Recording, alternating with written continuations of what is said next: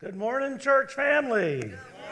Good, to see all of you here today. Isn't it nicer to be inside than outside today? Isn't that, isn't that a lot nicer? And uh, boy, I don't want to go back to the days when you didn't have heat in a building. That's all I'm going to say.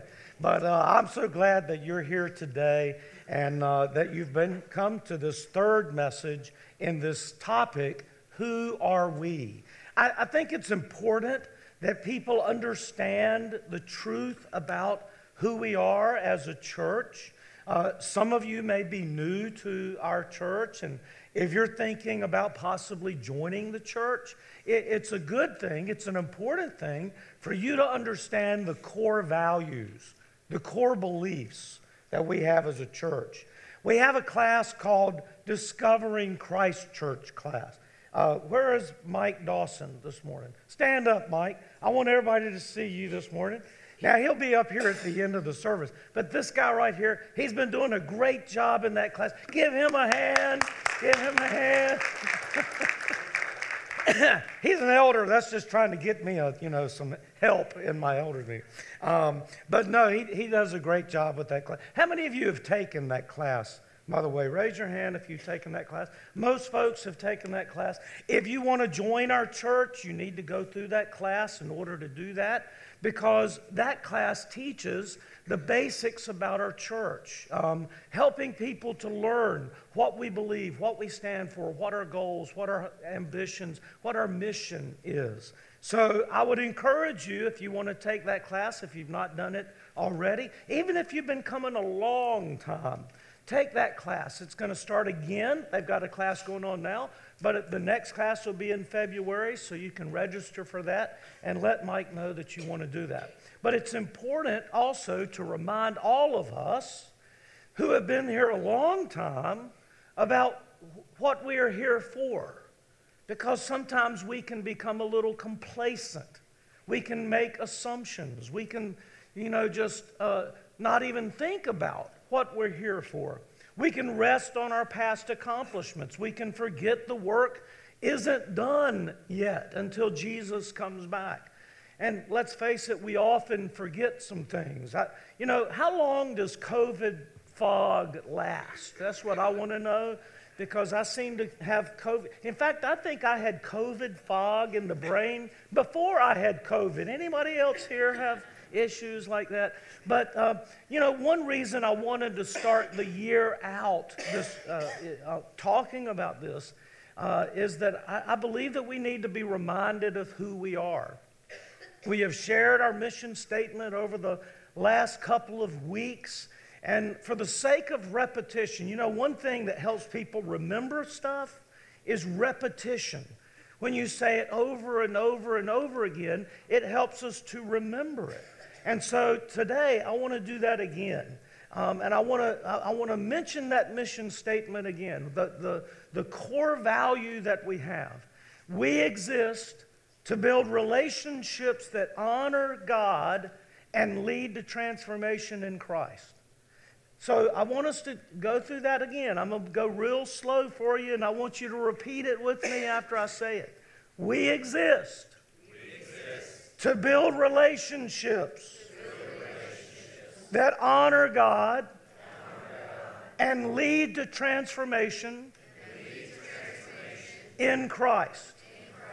Now, I, I, hope that maybe you could remember that. If somebody says, Well, what's your church all about? You, maybe you wouldn't be able to quote it, but you could at least remember that we're about building relationships that honor God and help people change in the way God wants them to change. Does that make sense? That, that's what we're all about. Um, so um, I, I, I want to speak to that today. Uh, the answer hinges on what we hold out as truth. But discovering truth these days may seem like a very difficult thing.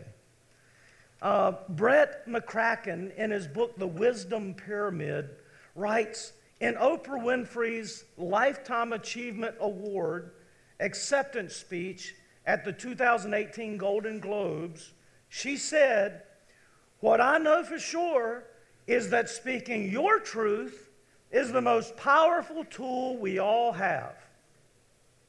That phrase, your truth, those two words are so entrenched in our lexicon today, he writes, that we hardly recognize them for the incoherent nightmare they are. Among other things, the philosophy of your truth destroys families. When a dad suddenly decides his truth is calling him to a new lover, a new family, or maybe even a new gender.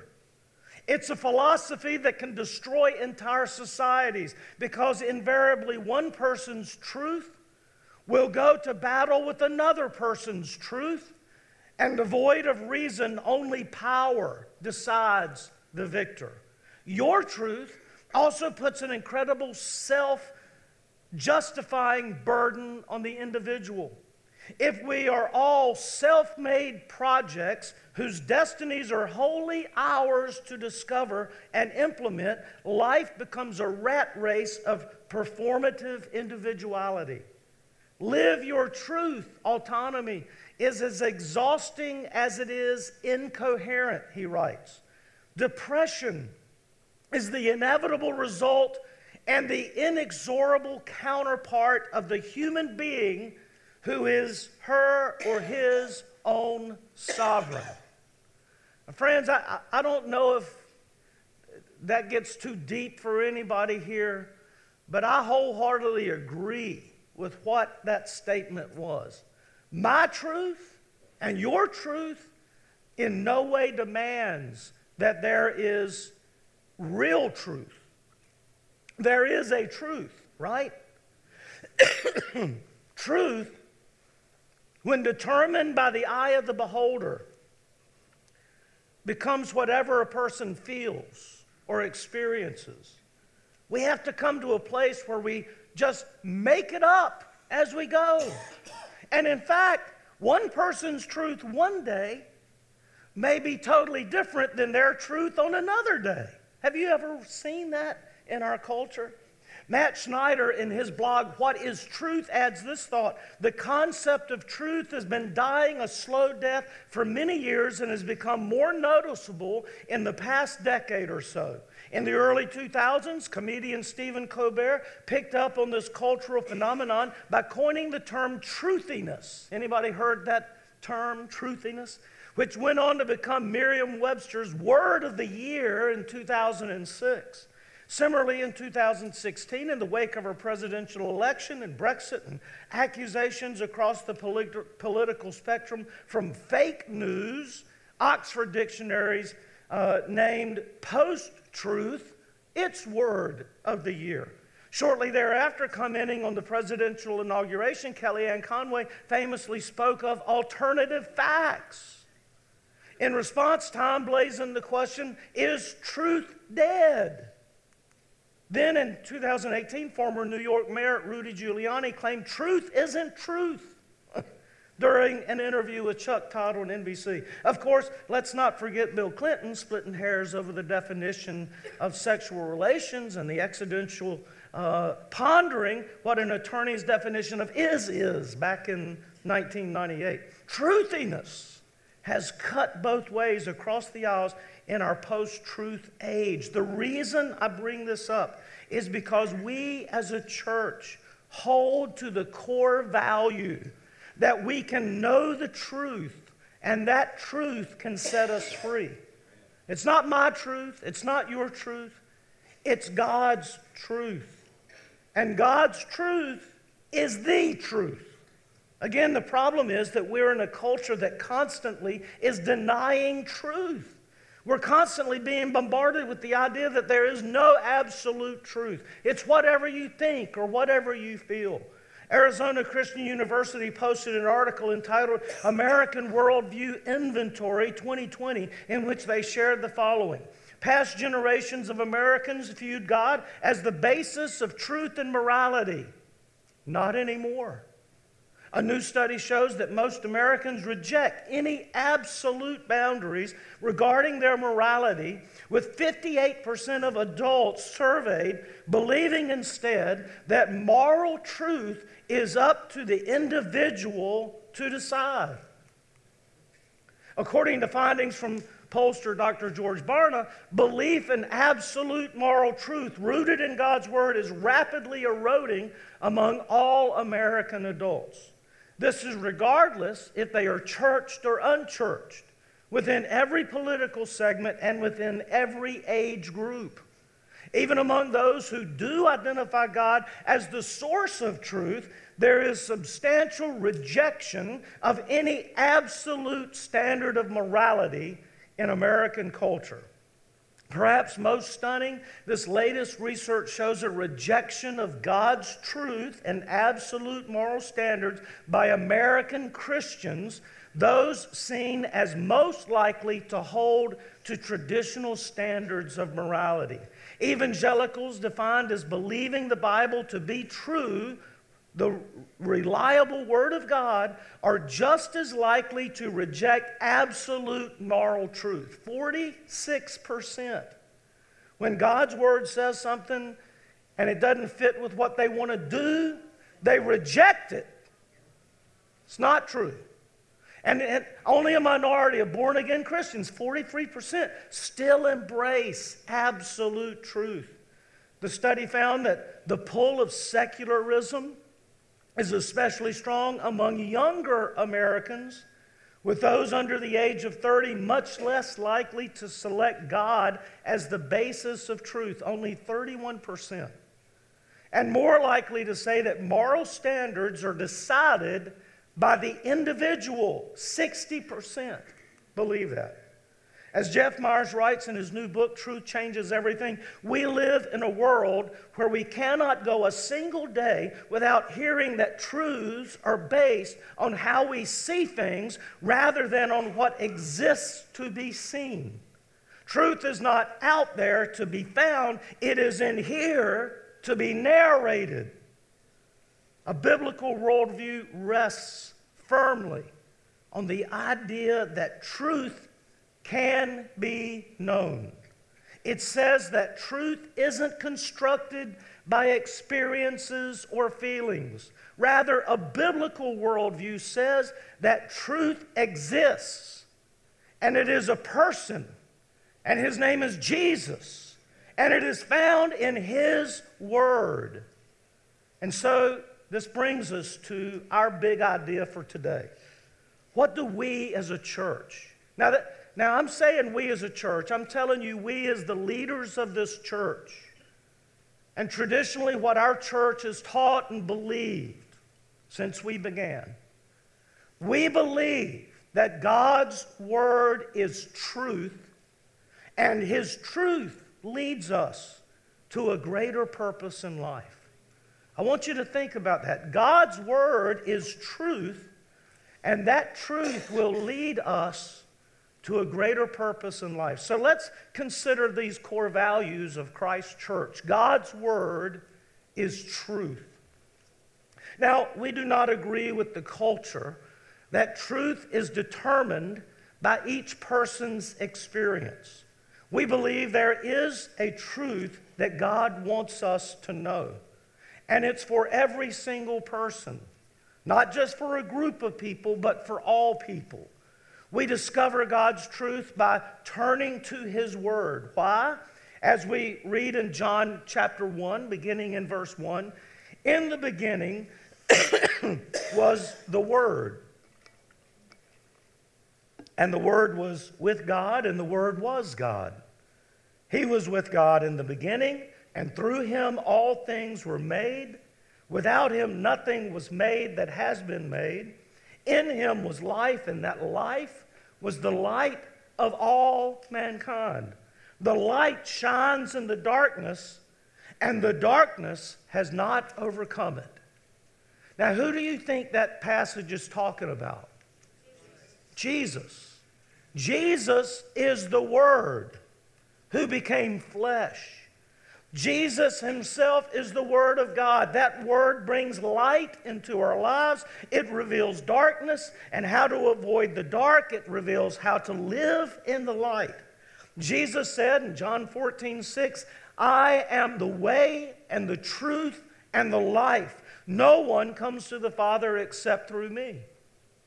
Now, friends, I'll tell you, in our current culture, and even among many contemporary churches, the idea that Jesus is the only way to the Father is not truth. You hear what I'm saying? There is a denial, even among many Christians, that we have to go through Jesus Christ in order to be with the Father. Some may claim there are many paths to God. You can find God by being a good person, no matter what you believe. That is their truth, right? But God's Word, teaching God's truth, teaches something very different.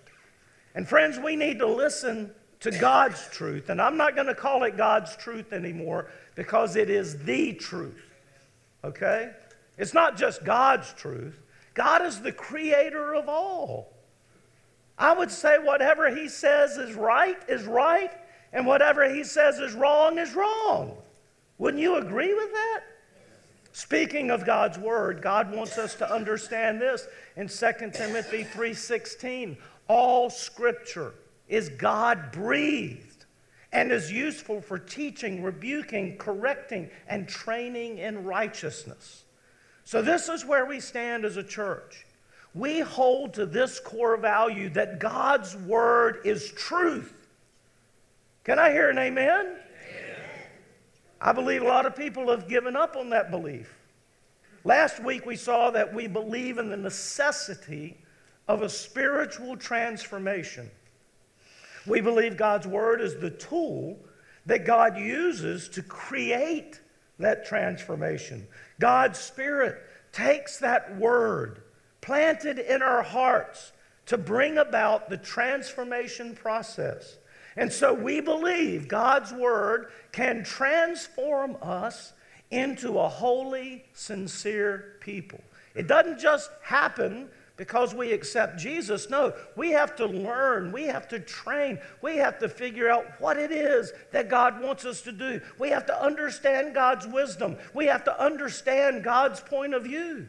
And by reading and studying God's Word, not as a book of literature or a book of history, but as a spiritual guide for our lives, as the very words of God, we can be changed. And friend, if you are not reading your Bible, if you are not in the Word of God, you are setting yourself up for spiritual failure. I'm telling you, you need to be in the Word, not on YouTube. All right? People that follow YouTube for their spiritual guidance are going to be taken down some really crazy paths. You got to get in your Word and listen to what God is telling you. We can read about the things that hinder our spiritual growth. Last week I mentioned the sinful nature. You know, the Bible clearly lays out the path of the sinful nature and where it can take us. It clearly lays out the truth that living for the sinful nature will carry us further away from God and into darkness. And life experiences reveal the same truth, don't they? Those who live to please the sinful nature will reap what that nature brings. And, and I, for one, and I think all of you would agree, we can all attest to that truth. When we live to please our sinful nature, we will reap the consequences of those choices. I've experienced that, and I believe every human being has experienced that because we discover that we all sin. We've all fallen short of the glory of God. There's nobody that's perfect in this room.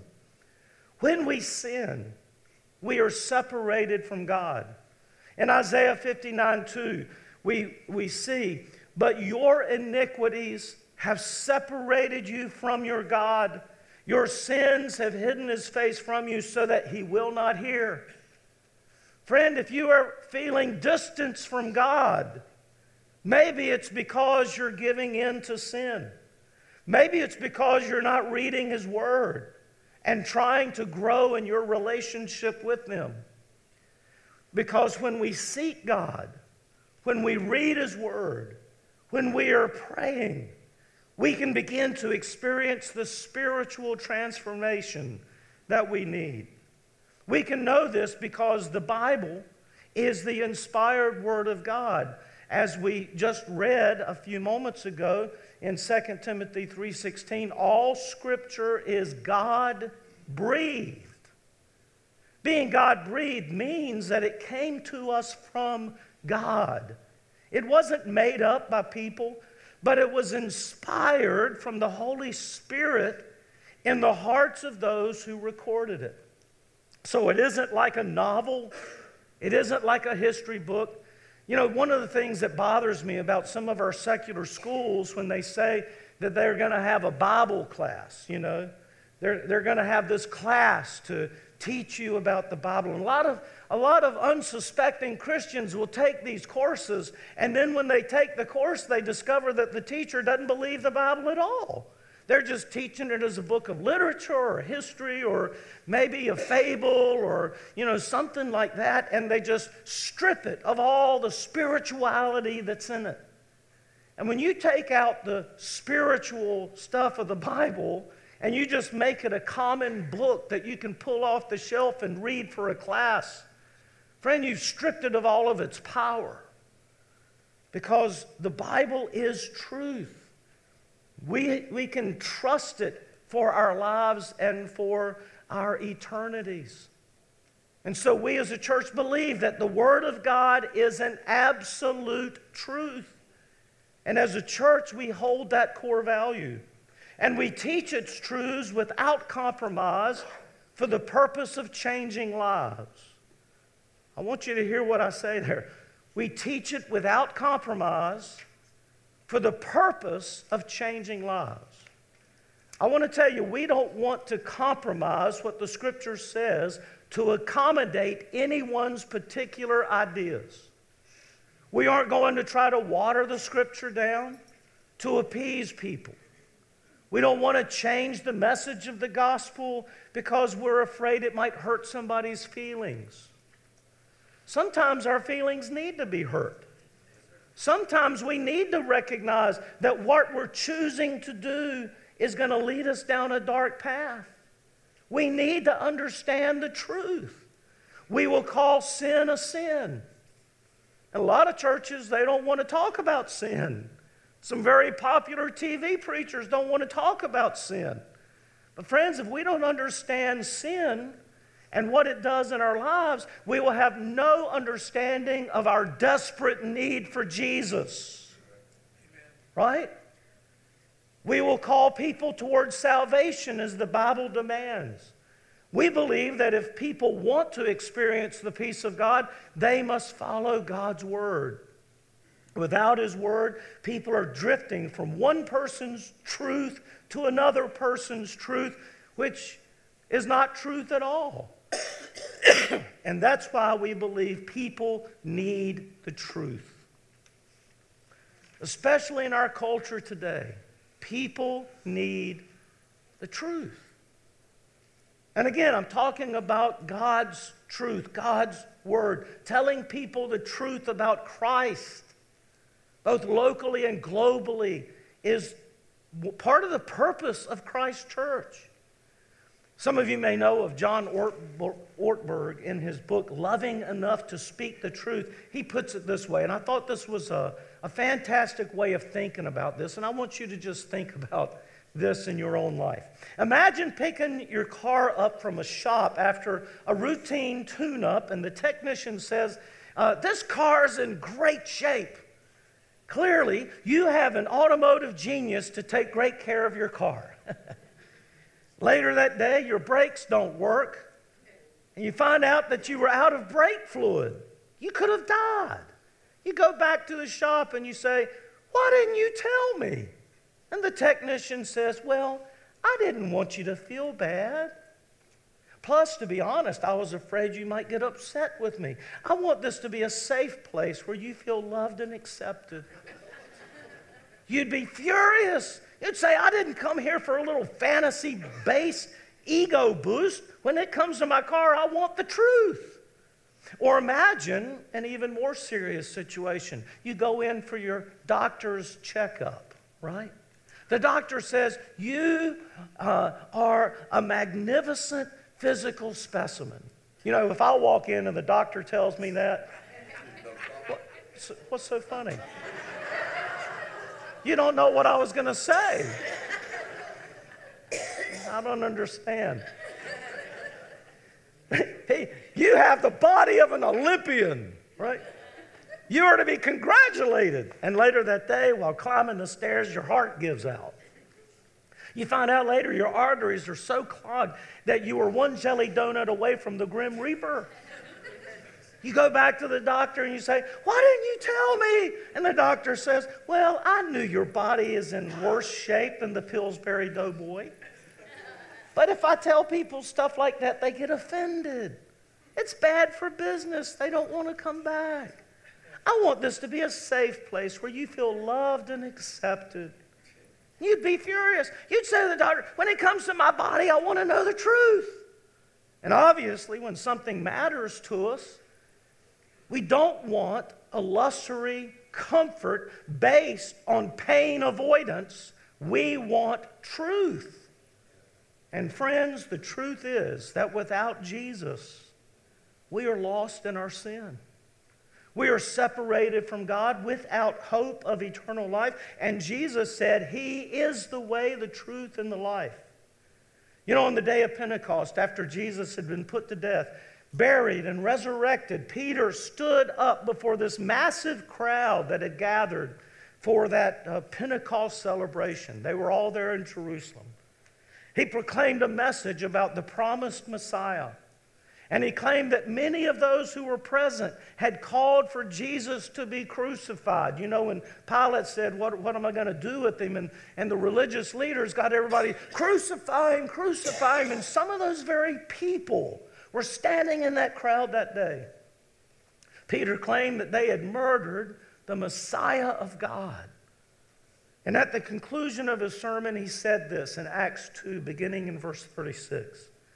Therefore, let all Israel be assured of this God has made this Jesus, whom you crucified, both Lord and Messiah. And when the people heard this, they were cut to the heart. And they said to Peter and the other apostles, Brothers, what shall we do? Now, at this point, don't you think they want the truth? They want to know what do I need to do to be saved? If I've if I've taken part in the murder of the Son of God, what do I need to do? I want truth. And Peter said, Repent and be baptized, every one of you, in the name of Jesus Christ for the forgiveness of your sins, and you will receive the gift of the Holy Spirit. The promise is for you and your children, and for all who are far off, for all whom the Lord our God will call. Friends, this is the truth of the gospel. As painful as that truth was, those people needed to hear it. He wasn't worried about hurting feelings. He was focused on them understanding the truth because their very salvation depended on it. I want you to notice something that Peter didn't say. He didn't say, You don't have to do anything, just, just be a good person. He didn't say that. He also didn't say, just, just believe in Jesus. He didn't say that. He didn't say, repeat this prayer with me. He, did, he never said that. The people needed the truth. They wanted to know what they needed to do to be saved. And he said, repent. In other words, change your allegiance. Before you rejected Jesus, now repentance means to accept him. It's turning away from the choices that you've been making. That's what repentance means. And he said, be baptized. That's what he said. In 2001, the USA Today had an article about a Kansas City pharmacist who was diluting uh, cancer treatment drugs in order to make a larger profit. Uh, so uh, they, they had 20 felony counts against that pharmacist. And he admitted to diluting the drugs during a period of time spanning from November of 2000 to March of 2001. This man held life saving power in his hands, and for the sake of personal gain, he diluted it to the point where it could not help people. And friends, we can do the same with God's life saving truth. if we decide to change it in order not to hurt somebody's feelings, if we decide to change it so that we don't offend anybody. Peter had a sense of obligation to share that life saving truth to the people he preached to. Jesus also said we have an obligation to tell others about him. You remember in Matthew 28, as Jesus was talking to his disciples, he said, there, Therefore, go and make disciples of all nations, baptizing them in the name of the Father and of the Son and the Holy Spirit, and teaching them to obey everything I have commanded you. And surely I am with you always to the very end of the age. Right there, Jesus is laying out what he wants us to do, even today, to make disciples, baptizing them in the name of the Father and the Son and the Holy Spirit, and teaching them to obey the commands of Jesus.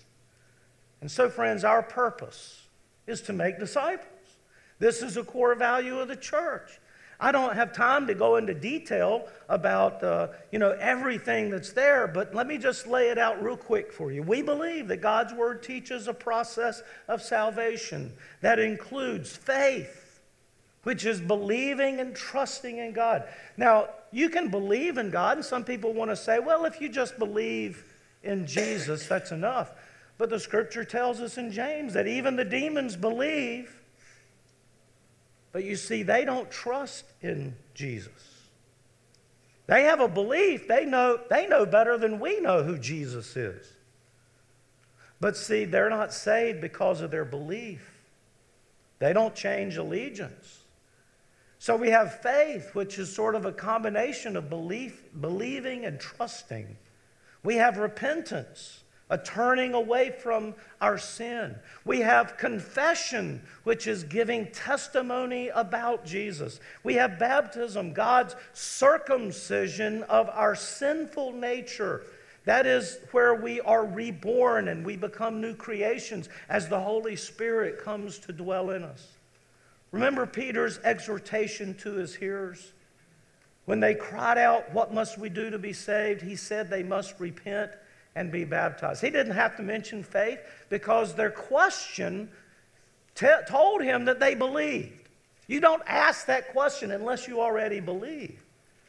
And in Romans 10 9 through 10, Paul makes it clear that our salvation is linked also to our continued confession of faith. If you declare with your mouth, Jesus is Lord, and believe in your heart that God raised him from the dead, you will be saved.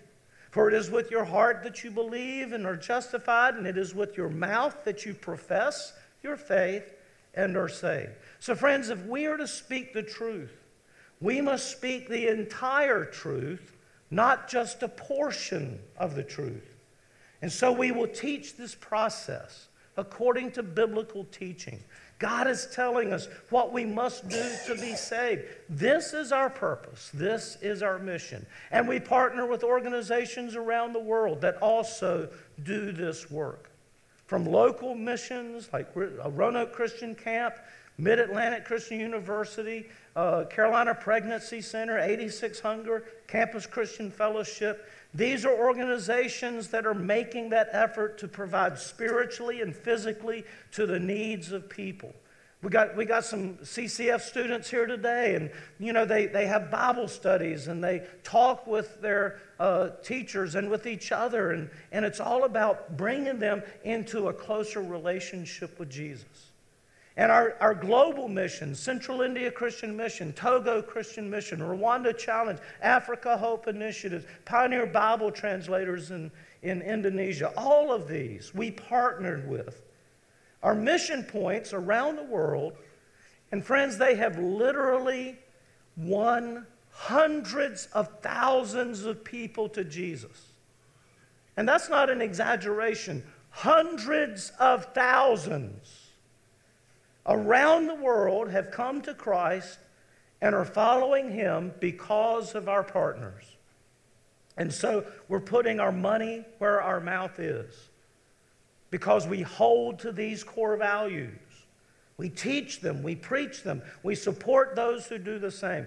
This is who we are. And I hope that everyone here will join us in this. We hope you will agree with us that the Word of God is truth, and that truth can set us free. We hope you will join us in the purpose of sharing that truth with the lost in our world so they can be saved. And we hope that you will do this personally, but also support those who do this around the world. Because we believe that God's Word is truth, and His truth can lead us to a greater purpose in life. Let's pray. Father, we come to you this morning thankful for the truth of the gospel. And Father, I know that in our world today, there are many who would deny your truth. They would deny that the Bible is an absolute truth that we can trust in, that we can believe in.